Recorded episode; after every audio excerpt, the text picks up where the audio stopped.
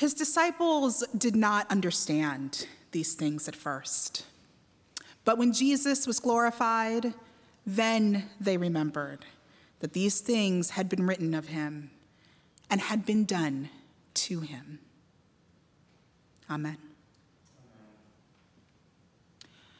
Don't let this last sentence become a throwaway. It is extraordinarily important to linger on the idea that this moment of triumphal entry today ultimately becomes, as the gospel tells us, an afterthought. Only we humans have the capacity to offer supplication for saving in one breath, only to scream, Crucify him in the next, and then forget until later that we were actually walking with God all along. Let's stand right here at this intersection of need, fallenness, and memory. It's not a coincidence that I'm the preacher who has stood in this pulpit at the significant points of our liturgical calendar. I stood in front of you on the first Sunday of Advent and reminded you that there was no wrong way to approach that precious manger. By the grace of God and community, we made our way to that moment of triumphal hope. In the middle of December, when the first vaccine doses came rolling off of airplanes and into the arms of doctors live on television, I stood in my kitchen and wept. It's here. Finally, hope is here. Thanks be to God. On Ash Wednesday, I told you to bring to Lent all of your burdens, all of your humility and all of your understanding that you cannot reach the edge of this wilderness by your will alone. I got a lot of emails after that one. Lots of thank yous, lots of nodding of heads. Hopefully, there were a lot of hosannas that went up that day as well. Hosanna translates into save me. I stand before you a sinner, yet even now, please save me. Save me from this endless wilderness, Lord. Save me from this COVID loneliness, Lord. Save me from financial uncertainty, Lord. Save me from the variants. Save me, Lord. Save me. Just as was promised, God is steadfast. The weeks have gone by and our context has changed.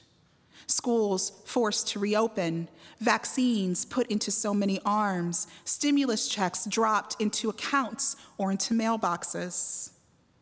The ground thaws, our flowers emerge, the trill of birds breaks the silence of our mornings. We bear witness to these miracles and we whisper our praises. And perhaps you've been saying, with each passing miracle you've noticed, Glory to God in the highest. And now here I'm I, here I am again to bookend it all. Welcome to Palm Sunday, the very beginning of what we know is ultimately the end. We are an eager crowd with palms in our hands, impatient for the oppression to fully and finally be lifted so that we can live free. Here is the arrival, almost exactly as prophesied, moving slowly on a system we wish was more efficient. And those of us still waiting for our eligibility for salvation stand on the street in relief anticipation, and with questions. This is what we've got. Is it enough? Is it fast enough?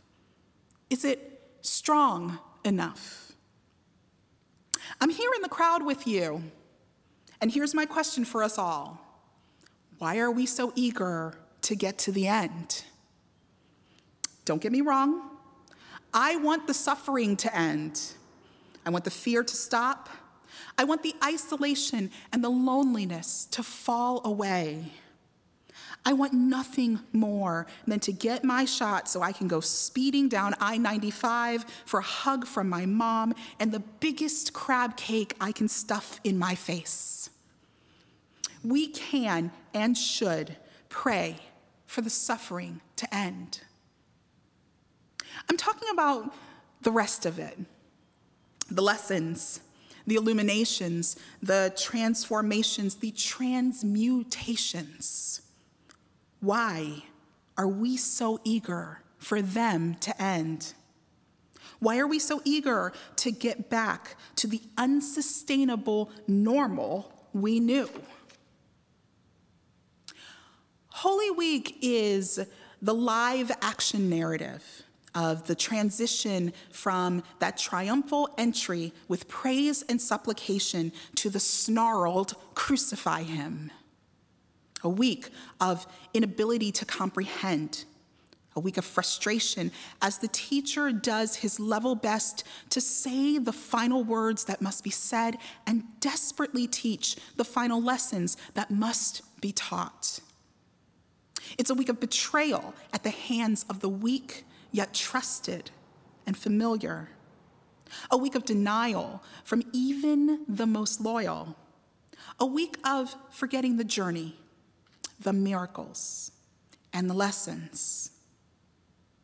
What are we eager to forget as we clamor for that salvation? The aptitude of institutions we depend on systematically weakened by nefarious forces? The full bodied cries of the mothers of the murdered and the, a whole community, community stating for the millionth time that we are whole humans, whole citizens, deserving to live free. The laying bare of economic systems purposely built to favor the few while exploiting the many. The wholly inadequate yet well known and well documented performance of our systems of education for our most vulnerable and youngest people. The fact that our sky is bluer than it's ever been, yet all of our air quality gains from less driving were erased by the wildfires that burned in the perma-drought suffering West. What will you deny three times to get back to the small comfort of the life you were living before? What earthly thing will you exchange in the hopes for a little more comfort, a little less of this work we've been trying to do together, even in the midst of our suffering?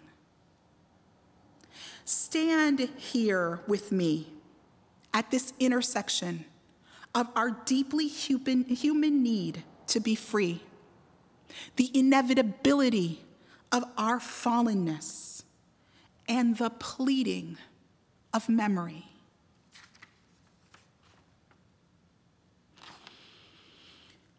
When this transition is over and you're free to remember, don't forget the miracles you've witnessed. Don't forget the miracles of science that kept you safe and brought you through to the end as a survivor. Don't forget the miracles of art that kept you entertained, kept you connected to your humanity, and provided you solace in the lonely moments. Don't forget the cries of lamentation of the people you don't live near, you don't know well and you have been taught not to see. Don't forget the choices that you were able to make because your personal economics made comforts and conveniences possible. Don't forget the people who had to keep working so you could have what you need, or the businesses that had to stay open because no other livelihood would have been available otherwise. Don't forget the education your children received at home or in a building with teachers able to innovate on the fly with passion and with grace. Don't forget that in this time of deep and inhumane suffering, yet, even still, holiness and humanity were part of your life. Hosanna, Lord. Save us all from forgetting. After the miracles end, and the last breath is breathed, and the sacrifice is indeed made, we're all still going to be here. Remember the lessons. Remember the urgency of the work. Remember the steadfastness of the God who carried you through your sufferings and made the sacrifices for you. Remember that though you'll scream, crucify him on Friday, you'll celebrate a redeemed world on Sunday. Jesus leaves us in a world that's not that's neither clean nor fully resolved with no work left to do. He only leaves us with a world redeemed, where anything is possible, where you will have the choice to accept the freedom given in sacrifice and the mercy provided in steadfast love, and with it the work of the lessons that will linger and plead in your memory. May you remember them with God's help. His disciples did not understand these things at first. But when Jesus was glorified, then they remembered that these things had been written of him and had been done to him. Amen.